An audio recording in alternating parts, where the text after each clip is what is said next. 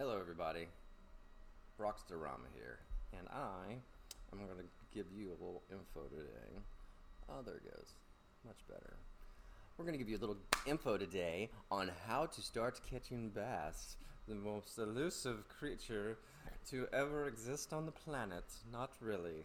I believe that would be the Wendigo, or the Chupacabra, or perhaps, what's the other one? The Tasmanian Tiger? What a mystery. Anyways, now we're going to be talking about topwater fishing and how you can get started. Now, I, being the expert amazing fisherman that I am, I'm going to bestow upon you my knowledge of such a simple yet challenging concept of fishing, which is beholden to those that have been through the challenges of learning and making mistakes and nearly dying trying to perfect our craft. And so I can now relay this information to you because I just turned 110 years old. And that means that I'm very experienced in fishing. I remember when we just used rocks as fishing. It was very challenging back in the days. Throw the rock in the water, hope the fish comes to investigate, and then grab the fish and eat it immediately. But no, the things I would like to talk about initially, we're going to talk about a lot, but today we're going to be talking about how to get started with topwater fishing. Topwater fishing can be very rewarding. It can be very frustrating at, as well. So I'm going to try and make it easy. I just have just realized my emails were open. Um, and we're going to start out with something that just about anybody can use as long as you have the right equipment. You don't need a lot of equipment. Uh, you don't need like really expensive equipment to use it.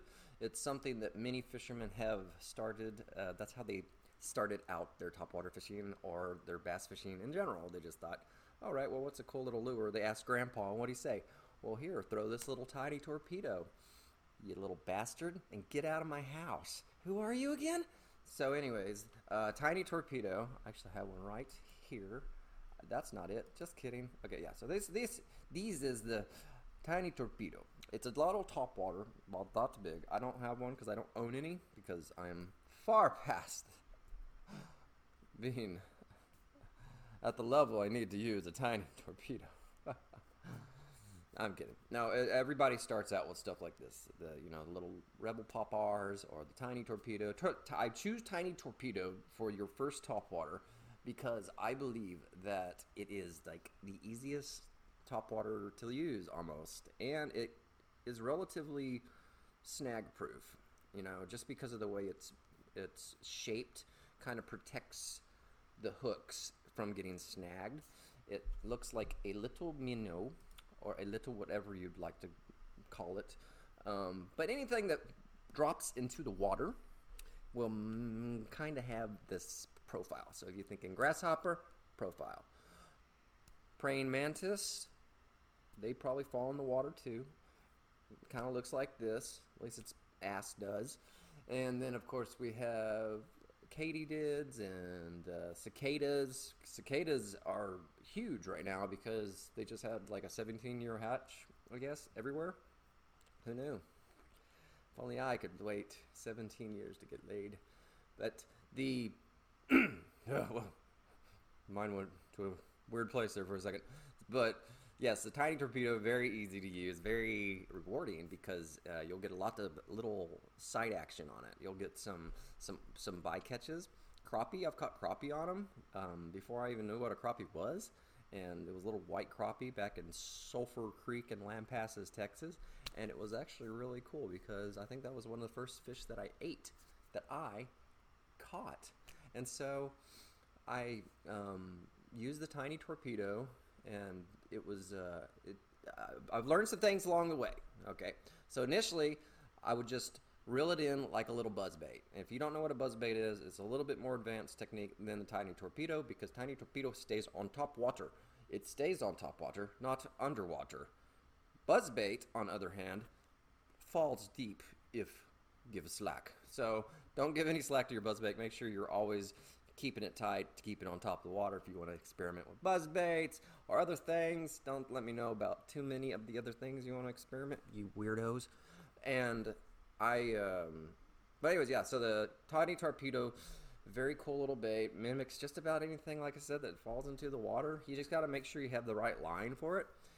Uh, the main mistake that I see people make, which is so unbelievable that people can make mistakes fishing. What? You mean it's more complicated than just tying a hook on and throwing it out and then waiting? Yes, it's a little bit more complicated. There's little living animals, and most of them are predators. And the ones that you are focusing on are absolutely predators. So, a little more complicated than you think it's going to be. So, little tiny torpedo, make sure that your line's not too heavy. I would probably use 8 to 10 pound mono. mono 10 still a little uh, iffy. Um, the teeny torpedo, there's actually one called the teeny torpedo, which is a little, I think it's this little one and a half incher right here. Well, you can't really tell. But yeah, the teeny torpedo is a thing as well. It's even smaller. So if you'd like to catch panfish or brim or perch, those are all the same thing. I just used three different terms because my brain's so full of it. The bluegill love small top waters, and it's really fun to watch them because they'll even fight over a little bit. Um, so if you're into eating perch or you know bluegill down here in the south, well, we have other types of um, of perch as well. well. Around here, I catch a lot. If I do accidentally catch a perch on top water, it's usually a uh, pumpkin seed actually, and those are some of the prettiest fish out there. Um, I don't eat fish in my house though, so I don't really bring very many fish home. But if a pumpkin seed got big enough, I would definitely eat it. But they're just kind of cool, stupid little fish. But the teeny torpedo is the one that you would like to use if you were, I, you know, you're targeting very small predators. Okay, or if you're trying to snag gar, because snag gar will eat those all day long. And those three treble hooks, yeah, you're gonna get them. It's gonna go right through that little mouth of theirs. It's gonna and get embedded real good. Usually, gar gar do not get hooked on top waters, especially, is because the hooks are too big. They're just they just can't grab enough skin. If that makes sense. That's my theory, anyways. I um, might get that study peer reviewed by Harvard Law, but I don't know. I'll think about it and the normal tiny torpedo is about two inches long. Oh, it says right here, uh, 1.78, which is almost two inches long. So if you have something that you are used to handling that is two inches long, you'll be pretty comfortable using the tiny torpedo. It'll feel familiar. Don't take that out of context. So, monofilament is the way to go with the tiny torpedo. I lose my mind every time I see somebody who's inexperienced and they're using braided line. Braided line does not stretch, it does not care about your feelings, it will cut you, and it it just does not apply to something like this. If you use braid for this, fine. Good for you. You're going to get more action out of it and your better results if you use monofilament because monofilament floats well, it's more buoyant, anyways. And fluorocarbon is meant to sink, so don't use fluorocarbon because it will mess up the this bait unless you are con- unless you're doing a constant retrieve, which means you're just reeling, you're just watching it slip upon the surface of the water, and just waiting for a bite like that. In that scenario, you can use fluorocarbon uh, braid. Like I said, I just think it's overkill for a tiny torpedo. If you want to use braid, go ahead, man. Cut your hands up it's cool. And the monofilament uh, does have a little stretch, so if you get a good hit and your line is tight, got a little leeway so that the hooks can really get embedded in that fish's face, and it won't.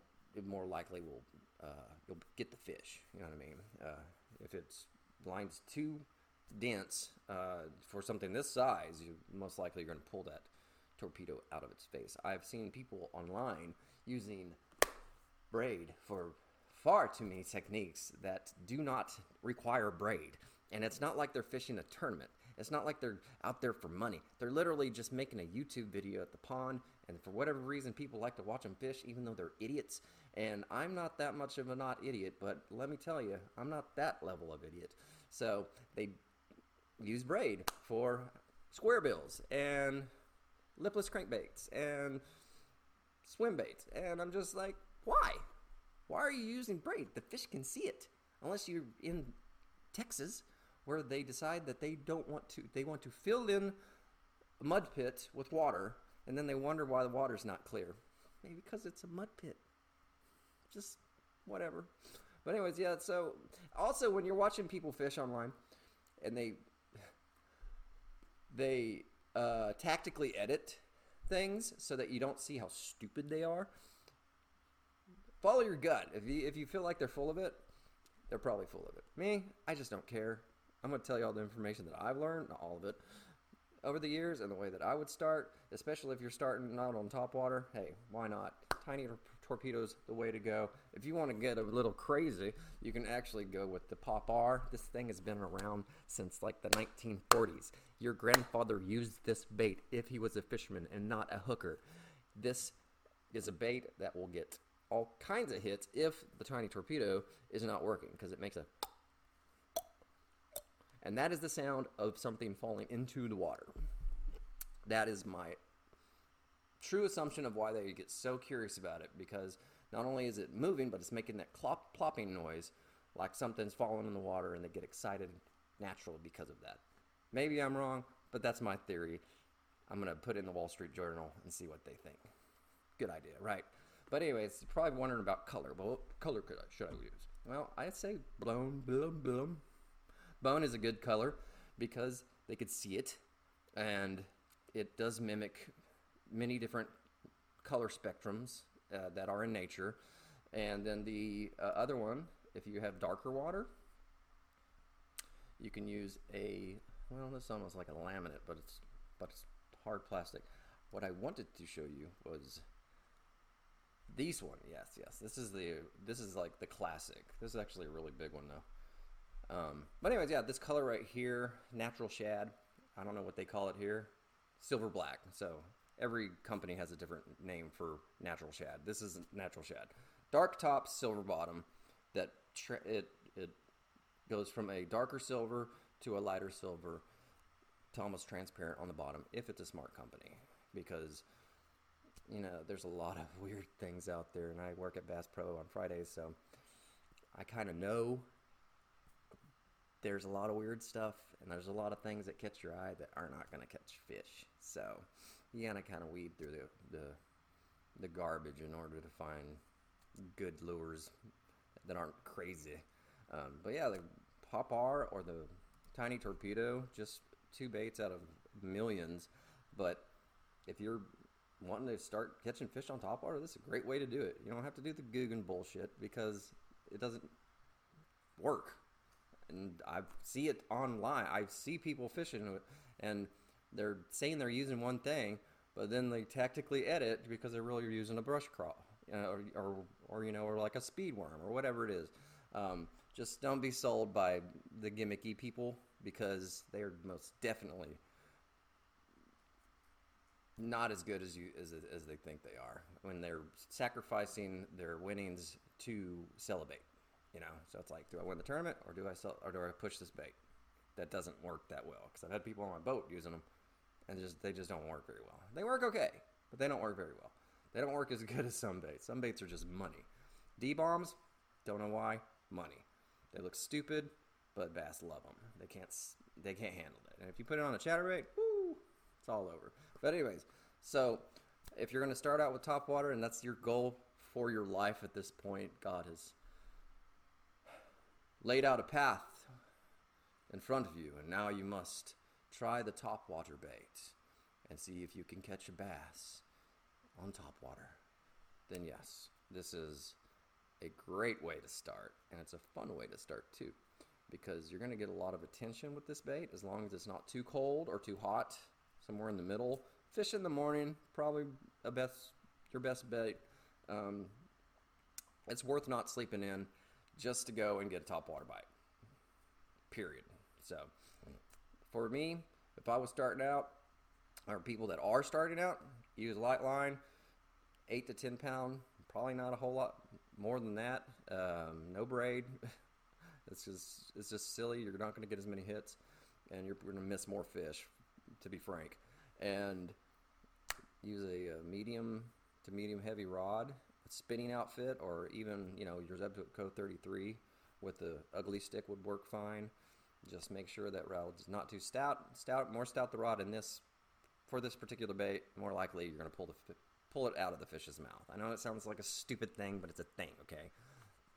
Sometimes they eat it, but they don't eat it. And the more stiff your rod is in that situation, the more likely you're going to lose the fish.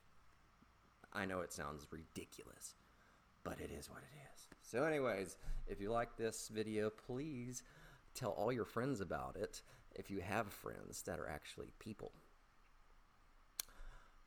Or you can just subscribe yourself and you can leave me comments and you can send me messages and tell me how much you loved it and how much you just can't live without knowing there's another video coming in a week or two. Okay, I'm gonna try and do this weekly basis. I've been putting it off uh, just because I just didn't feel like doing it, to be honest. And but my brain is full of information, and I hope that you will join me next time. Uh, we didn't talk too much about the life or liberty part of this, but I will say this: there are lots of Karens out there that do not want you to fish their backyard, their, their little pond in their area. They think you're hurting the fish, which is impossible. I mean, you can injure anything. Hurt is a construct of a brain's capacity to feel pain, right? Fish do not have that capacity. So they know something's going on, but they don't feel ouch pain like us. So, Karen, just let it go. Okay? Also, make sure that you are doing it legally. If they do have no fishing signs, if there's a homeowners association that's nice, you can actually ask them if you can fish that area. They're probably going to say no. I know there are also some homeowners associations they're getting smart and they're actually selling fishing licenses for the lakes that are in their area. Genius. And selfish. But look into that. Try not to do anything illegal. Legal. Uh, fishing at night with these things is sick. Like there's no telling what size bass you'll catch on these baits at night. So in the summer when it's real hot, all those fish move up and they start feeding because that's what the bait does. They just follow what the bait does. That's why you go by a if you drive by one of those ponds real early in the morning where the sun's just barely out, you see those ripples on the water when there's no wind. That is bait, and that is shad, and they are pushed up against that ba- bank because somebody is home and they are very hungry and they want to eat those delicious little morsels, and they are delicious. I won't tell you how I know. I asked a bass. Anyways, I'll talk to you later. Let me know what you want on the next episode. Next episode's probably going to talk about some silly laws that I've discovered. And so that will be an interesting episode. If I get somebody on here to chat with me while we do this, we'll do that too. But, anyways, I'll see you next time on Life, Liberty, and Fishing. Bye bye.